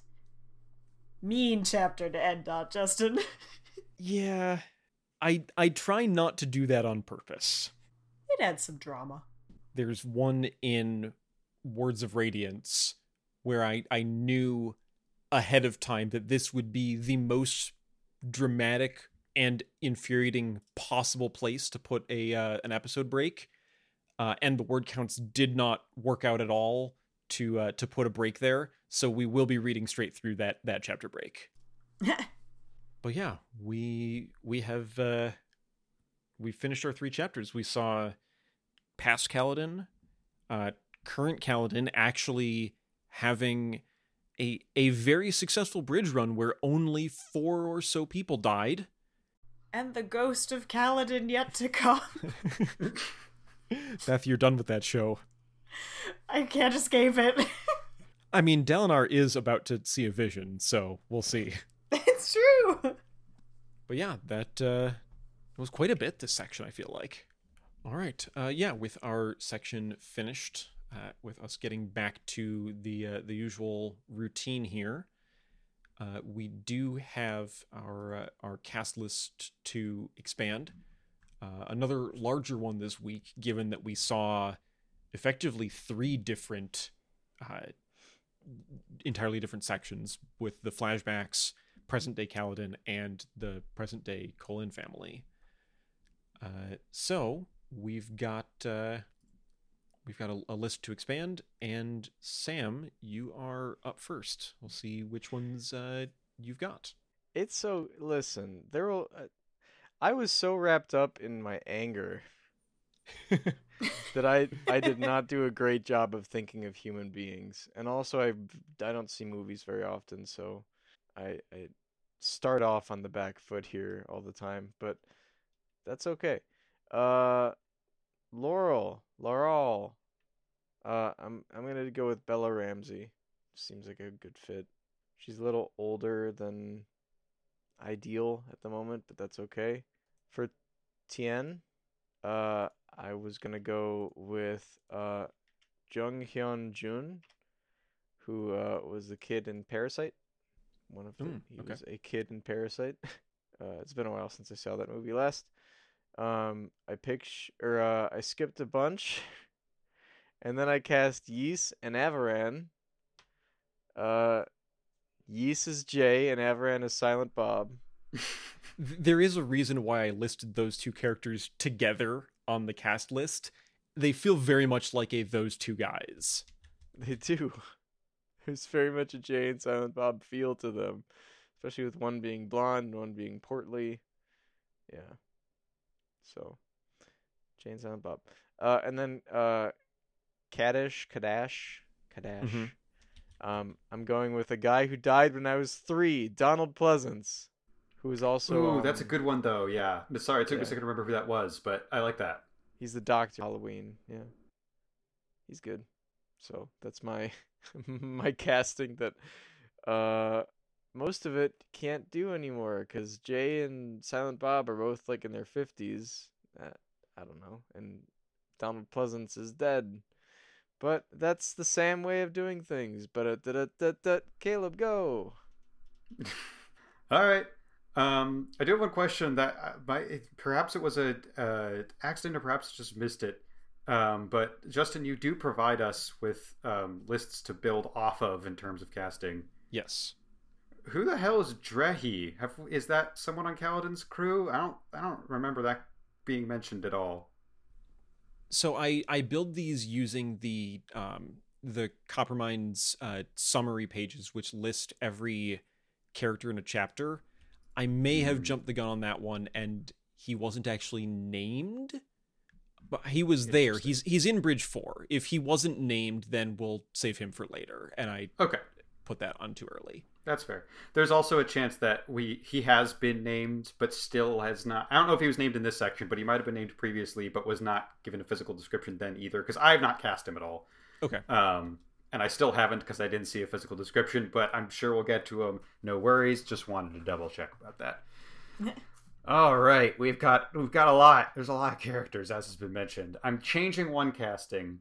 Um, I'm changing Ia, uh, um, changing young Kaladin to be Iain Armitage, who has the misfortune of being most known as young Sheldon, but he was also in Oh, no. uh, uh, Big Little Lies, and he was excellent in that. I know he's a very good performer. Um, he just has an albatross around his neck due to uh, uh, Sheldon. Uh, I'm changing that so that I can use Lucas Grant, the little kid younger brother from Five Nights at Freddy's, so that he can be Tien. Okay. I know he, I know he can do that role really well. I have. I'm just gonna go through a lot of these um, uh, kind of rapid fire, and if Mhm. you need spellings later, Justin, let me know. I have Chloe Adona uh, as Laurel Laurel. Um, she was in Stranger Things for a couple episodes. I think she was in season four.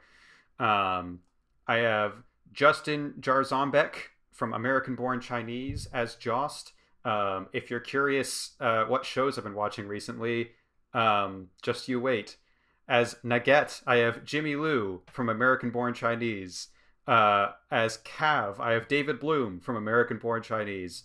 As the apothecary, I have Dennis Dun, who I think his most famous role was Big Trouble in Little China, but he's been in a couple different things. Um, as Gadol, I have Barry Pepper um, in Saving Private Ryan, um, a couple of other like war movies.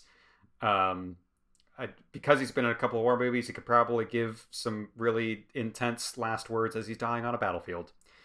Um, as Dunny, who is only described as youthful in this chapter, I have Ben Wang from American Born Chinese. As Narm, I have Peter Krause from Six Feet Under, the um, originator of the term Narm, if anyone follows TV tropes. Uh, figured I'd just throw in that little fun connection there. Um, as Avaran, I have Joplin Sibtain, who I mostly know from a, a supporting role on Andor. As Yis, I have Nico Santos, uh, who was in Crazy Rich Asians and Superstore, I believe. Um, as Janala, you know I gotta check off a Critical Role checklist at some point in the um, uh, casting of every Cosmere book because that's just a tradition. I have Gina Darling, who has not been in a ton but has been in a couple of Critical Role projects recently. Um, as Teshav, I have Hong Chau, who had a really good role in movies last year, uh, being in both The Whale and The Menu. Um, and as Kadash, I hope I'm not wasting him because he's he's a great great performer, but he really fits the vibes I think that I envision. I'm going with Mark Hamill for Kadash. Hell yeah. That's all I got. Justin, you did a fantastic job keeping up with all of that. I kept up with most of that. I had to uh, slightly rearrange my my casting list because uh, on this sheet I also again put Yis and Avaran as one one thing, which was great when for Sam I could just put Jay and Silent Bob. You were really hoping I would do like Key and Peele or something so that you could just put them together. mm-hmm. But uh, yeah, that will uh, that will cover that. Uh, I want to say for next, yeah, our next section we have a, a much smaller list aside from filling out some more of uh, of Bridge Four. There's been this this kind of tricky thing where because like a bunch of them die every time, me putting someone on the cast list implies that they're going to stick around for at least a little bit.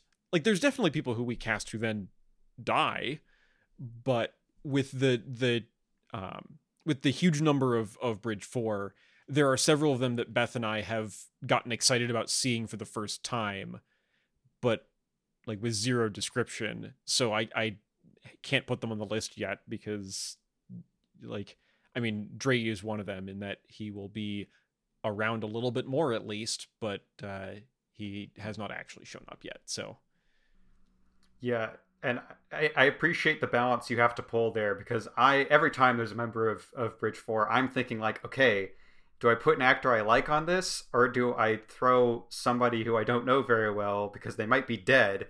But what if they have a really good role and I want to see more of them?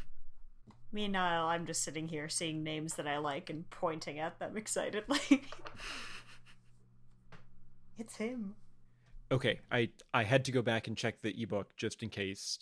Uh, Drehy does get mentioned uh, in that Kaladin walks past him while he's going to the front of the bridge to take Rock's spot, but that's it. So yeah, I should not okay, okay. that yet. No, but you but I, I was wrong that the name didn't show up. So yeah. uh two of the men, Drehy and Teft, looked up in shock as he passed. That's it.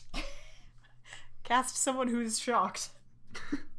All right. Uh, yeah. The the other question that we then have to ask is, uh, where are we going from here? We've we've maybe filled in a little bit of details on uh, Kaladin's past and how that gets him to where he is now, uh, and we've we, we've seen uh, some of the the political maneuvering with uh, with Dalinar and the the other Kholins. So curious if either of those or anything else will lead us anywhere from here. Hmm. Shallan, where's she at? I yeah, what's know. she up to? Memorable female character. Well, we'll see what happens. no, well, it's it's the fact that it's been like th- two episodes that we haven't seen hide nor hair of her. Well, I think we got because it says which uh, POVs we'll be getting at the start of each part, right? So I, I think I, I think we will still be waiting on her for a little bit.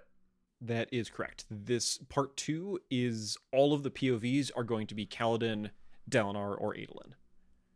All right, all right, that's fine. We'll get back to her. Uh, all right. So my predictions don't have to do with Shallan, so good for them. Um, and they're also more aspirational than. Okay. anything. Uh, although I guess this one's not. Uh, I, what's the deal with Syl? Eh? Here's here's my three prong possibility for what the deal is with Syl. Either Syl is literally reincarnated Tien, or Syl is Tien as a construct within Kaladin's mind, because we've seen no one else can see her. So maybe it's a coping mechanism that Cal sees this thing that doesn't exist. Or, and this one honestly it is to me the most intriguing, but probably not the right one. Um, which is that Syl giving giving uh Kaladin the leaf is just a coincidence. Um, like coincidentally, this thing happened that had great emotional impact on Kaladin when he was a kid. She didn't know it. He didn't know it, but it all kind of worked out. If she just happened to do the same thing, that's a really cool literary device. Um, and I just kind of like it. Uh, but I don't think that's what happened. Although it'd be kind of cool if it was. Um, honestly, if if you told me to like which of the other two are it, um, hard to say. I'm like 51-49, honestly, between the other two. Um, I think that Syl's Tien is a construct, like not literally reincarnated Tien. Um, Okay. but I don't want to. I'm not committing one way or the other yet Okay. until we, learn some more. We'll wait and see. That's a very Caleb way of of uh, presenting theories, which is very fun because I have a very Sam theory for this episode. it's Oh, one boy. of those. uh, all right. So, uh, why are Cal's spheres turning dun so fast? Are everyone's spheres turning dun so fast, or just Cal's? Um, I'll put a pin in that there question. Um, I don't have an answer yet, but I flagged it while we were reading. While while we together collectively were talking, so it's brewing. I just haven't thought of a response yet. Um, Cal and Dalinar are gonna meet and like each other, possibly in the battlefield. Um, if I were to write it, here's what would happen: Sadeas would arrive at a plateau at the same exact time as one of Dalinar's bridge crews. Or wait, you mentioned that they'd work together. Maybe Sadeas and Dalinar work together on a bridge run. And Dalinar sees the cool guy doing great bridge things and says, "Who's that bridge man?" And Sadeas is like, "You can take him. I don't give a crap." And then he and Dalinar are going to unite the Alethi army and actually do a thing instead of bandying about. And And actually be good goddamn people. Yes. and Adolin and Kaladin will fight side by side later. Maybe Kaladin will save A- Adolin's life. That'd be fun. And if it doesn't happen, I'm unfriending Brandon on Friendster. So there. I, I'm cutting, cutting consequence. I'm also questioning how you managed to friend him in the first place, but we'll keep going. We'll keep going. It's definitely Brandon Sam. Don't even worry about it. it's it. definitely him. Listen, I've already given him my credit card number. He says that he'll he's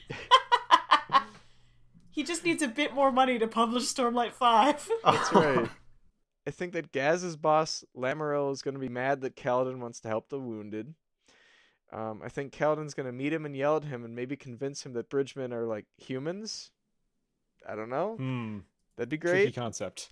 But I feel like um, eh, maybe Gaz will just take the heat. I don't know. Hard to say. And then my most aspirational one. Oh, I Christmas would be made for me if the entirety of the Light Eyes got fucking Elantris and not be able to change back ever. these these people don't have any idea what hardship is and scarcely have an idea of what inconveniences are. The fact that Dalinar has to incentivize people to pay their fucking bills on time instead of locking them up makes me want to puke. Write a note, Teshav. Please pay your bills. No. Write a note, Teshav. If you don't pay your bills, you're going to fucking jail until the war's over. Like, come on. Do s- me. Ah. That's it. That's all I got. Okay. I'm mad, but I'm having fun. It reminds me of I don't remember if it's in the comics or in the animated show, but a scene of uh, the Joker trying to do all of his taxes, and one of his henchmen is like, "What are you doing?" And Joker's like, "Look, I may be insane, but I'm not going to piss off the IRS. So what are you nuts?" and yeah, it's just uh, the Alethi nobility are more evil than to Joker apparently. That's right. Hey everybody, Got tax time's coming up. Don't forget to report your illegal income and stolen items. That's important. Literally do it, otherwise the IRS will find out and be mad at you. All right. Uh, yeah. So, Sam, you had your uh, your Caleb style theory of here's a bunch of possibilities. We'll see if one of them works out. Uh, Caleb, you're uh, looking at a, a more specific called shot this time around. Yeah, I'm gonna save it for the end because it's a fun one. The rest of them are not fun. They're they're very bad. Um, because my first one's not a theory; it's just an observation, which is that uh, uh, Syl looks at the apothecary and goes, "Man, he might be a bunch of decay spren dressed up in a trench coat." And apparently, that means decay spren are different from rot spren. Brandon, you can't keep getting away with this. What is a spren? what defines what makes a spren? This isn't okay. okay, so anyways, actual theories. Um, I don't know if this quite got completely confirmed or just hinted at, but if it's not get confirmed, I'm now predicting it. Um, the reason Dalinar can't remember his wife, but is also like pretty casual about that information. Um, he doesn't seem perturbed about the fact that he can't remember her. Um, I am uh, guessing that he intentionally did something that allowed him to forget her, probably because the memories are so painful or something along those lines. Um, it was an intentional choice on his part to do something presumably magical um, to to basically get rid of her memory. Um, don't know how that happened, no idea, but I think I, I think if it was not something that he did intentionally, he would be way more freaked out about it, and he seems very chill about it. For the Mistborn trilogy, I, I attempted to manifest something, which was a volcano fight, and I never got it. Um, for the Stormlight Archive, I am going to manifest something else, which is somebody better catch a sword with their bare hands at some point in this series, and if they don't, I'm going to be sad. Uh, next thing I have, I don't know, I don't have a specific theory as to what Gavilar actually meant by follow the codes, but I'm now that we have all the codes written out, I think it's going to be cool and interesting if there was some other way of following the codes that might have made things go better or save him or something along those lines and it's just Dalinar misread it because currently Dalinar is like I got drunk. I didn't follow the codes like he said and that's why things went badly. Um and I'm hoping eventually we get further context as to why the codes were so important and it's not as simple as don't get drunk. Um okay so a little bit of logic building here. If the gem hearts power chasm fiends and they also power Fabrials. I feel like there's a chance, and also I, from the, it seems like the Chasm Fiends are, or at least are related to the Voidbringers, who were the what who they were fighting against in the Prelude.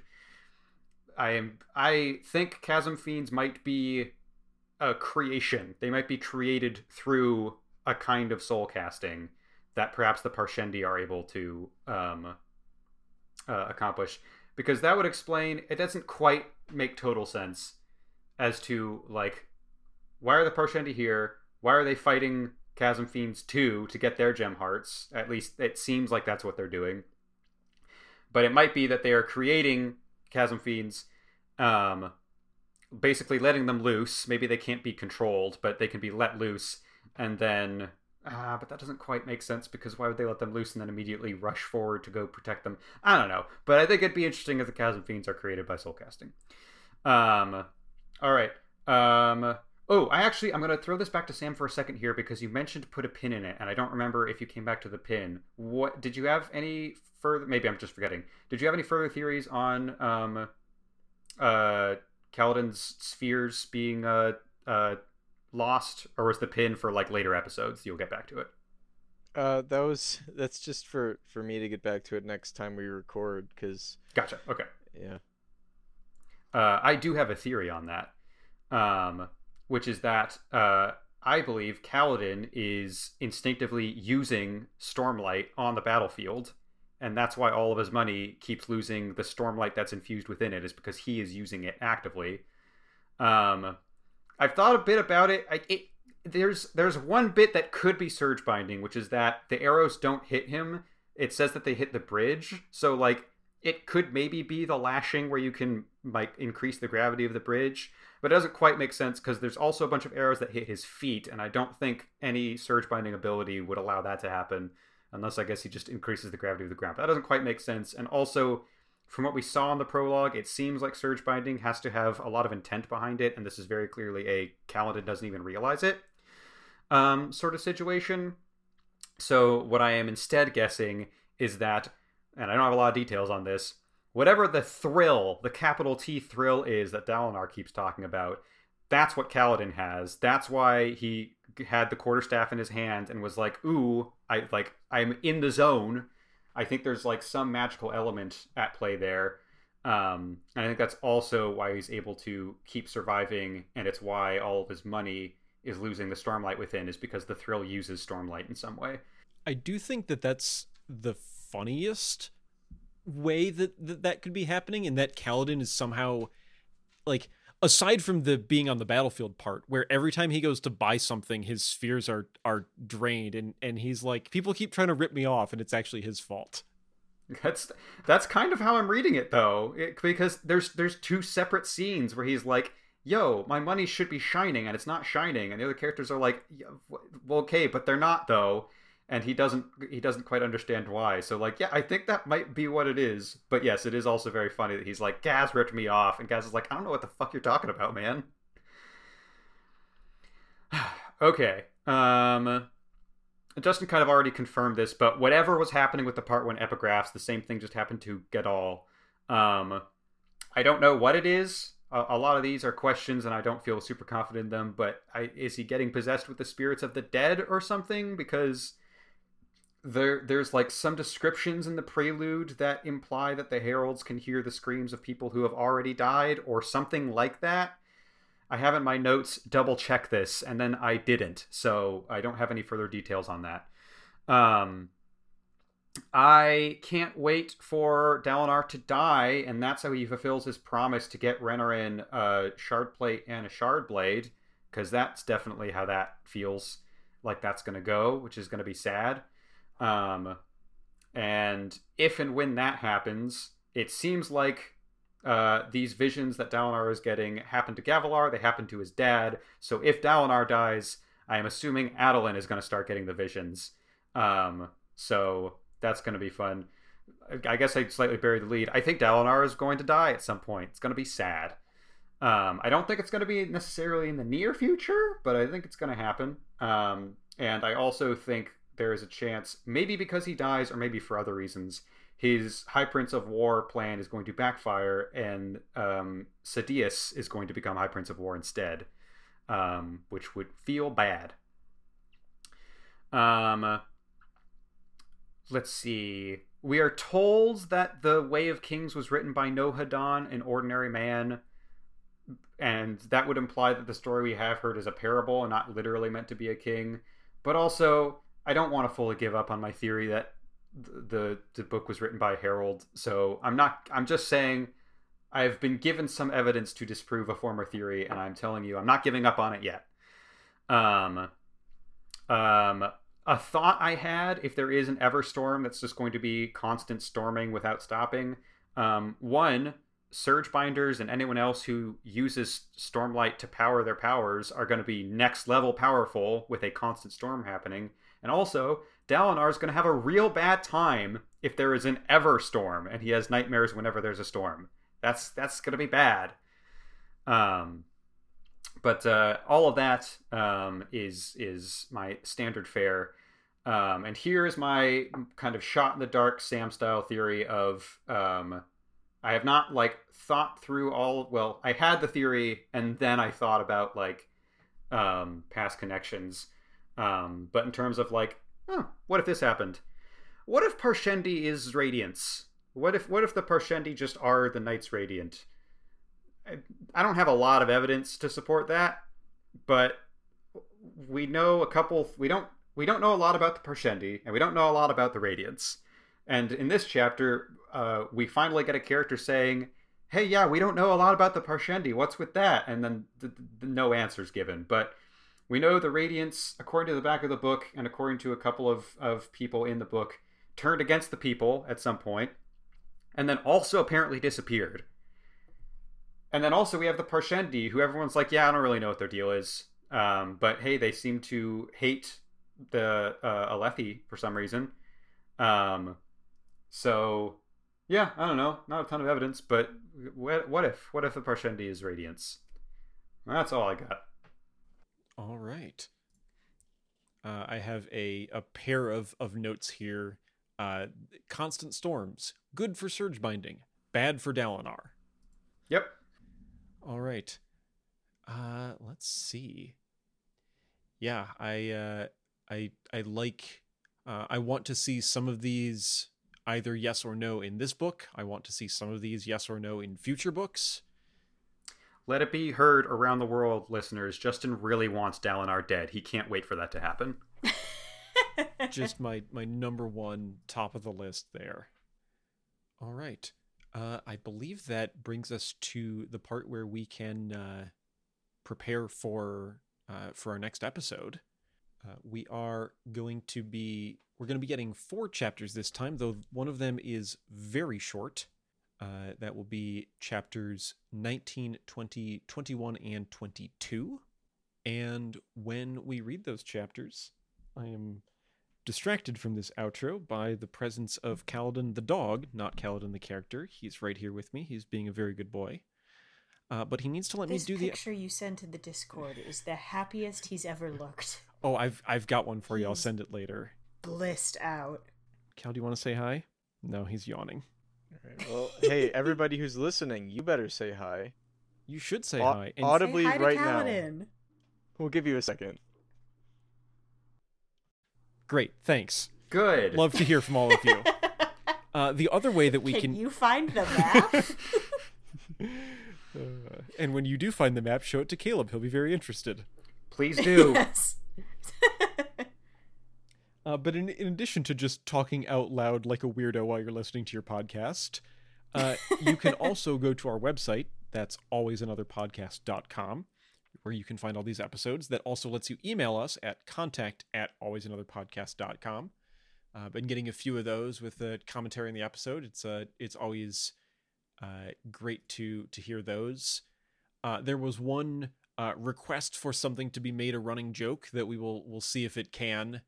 Uh, the actual joke itself is a spoiler, so we'll we'll get there when we get there. But I I was a fan of it. You can also find us on various forms of social media. Uh, that would be Twitter at always another pod, Instagram at always another pod, and Mastodon at always another pod at kind.social.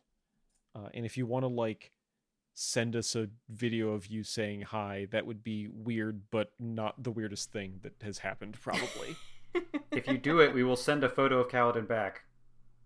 Even if you don't, we'll probably send a photo of Kaladin. He's a very Yeah, good probably.